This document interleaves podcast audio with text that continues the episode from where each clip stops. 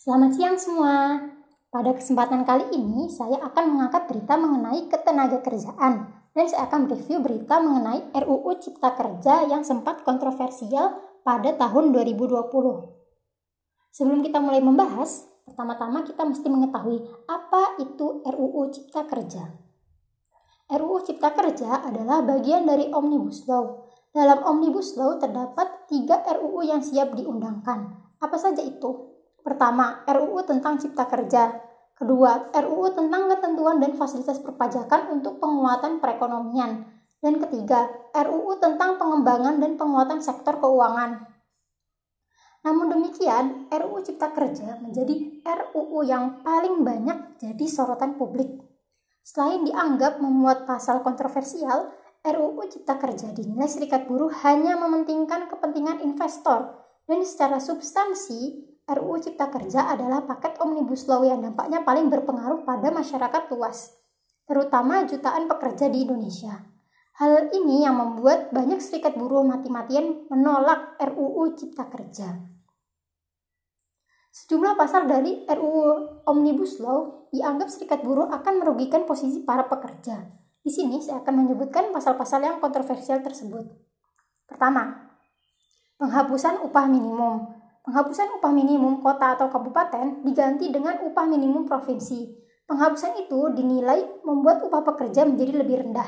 Padahal dalam Undang-Undang Ketenaga Kerjaan Nomor 1 Tahun 2003 disebutkan tak boleh ada pekerja yang mendapat upah di bawah upah minimum. Kedua, jam lembur. Dalam draft Omnibus Law bab 4 tentang ketenaga kerjaan pasal 78 disebutkan Waktu kerja lembur hanya dapat dilakukan paling banyak 4 jam dalam sehari dan 8 dan 18 jam dalam seminggu. Ketentuan jam lembur itu lebih lama dibanding dalam Undang-Undang Nomor 13 Tahun 2003 yang menyebut kerja lembur dalam satu hari maksimal 3 jam dan 14 jam dalam seminggu. Ketiga, kontrak seumur hidup hingga rentan PHK. Dalam RUU Cipta Kerja, salah satu poin pasal 61 mengatur perjanjian kerja berakhir pada saat pekerjaan selesai. Sementara pasal 61A menambahkan ketentuan kewajiban bagi pengusaha untuk memberikan kompensasi pada pekerja yang hubungan kerjanya berakhir. Dengan aturan ini, RUU Cipta Kerja dinilai merugikan pekerja karena ketimpangan relasi kuasa dalam pembuatan kesepakatan. Sebab jangka waktu kontrak akan ber, akan berada di tangan pengusaha yang berpotensi membuat status kontrak pekerja menjadi abadi. Bahkan, pengusaha dinilai bisa mem-PHK pekerja sewaktu-waktu.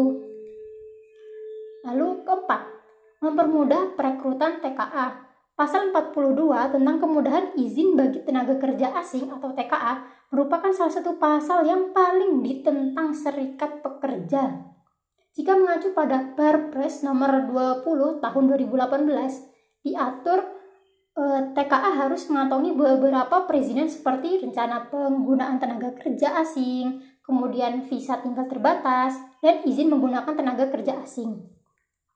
Sedangkan setelah pengesahan RUU Omnibus Law ini akan mempermudah perizinan TKA karena perusahaan yang menjadi sponsor TKA hanya perlu membutuhkan uh, rencana penggunaan tenaga kerja asing saja. Sebetulnya masih ada poin-poin yang bermasalah pada klaster ketenaga kerjaan seperti outsourcing pekerja tanpa batas jenis pekerjaan, berkurangnya hak pesangon, hak cuti dan hak upah atas cuti, termasuk di dalamnya cuti haid dan cuti hamil melahirkan bagi pekerja perempuan serta cuti panjang dan cuti panjang. Dan hak cuti panjang maksud saya. Tetapi akan terlalu panjang jika saya bahas pada podcast kali ini. Uh, bisa saya simpulkan dari hal-hal yang saya sebutkan di atas, uh, kontroversialnya RUU Cipta Kerja ini adalah RUU Cipta Kerja ini bertentangan dengan tujuan negara Indonesia yang tercantum dalam pembukaan Undang-Undang Dasar Negara Republik Indonesia tahun 1945 dan juga bertentangan dengan sila-sila yang ada di dalam Pancasila termasuk sila keempat yang berbunyi kerakyatan yang dipimpin oleh hikmat kebijaksanaan dalam permusyawaratan dan perwakilan, dan sila kelima, keadilan sosial bagi seluruh rakyat Indonesia. Baiklah, saya rasa sudah cukup membahas mengenai Omnibus Law kali ini. Mari kita akhiri podcast kali ini. Apabila ada kesalahan kata mohon dimaafkan. Wassalamualaikum warahmatullahi wabarakatuh. Selamat sore semua.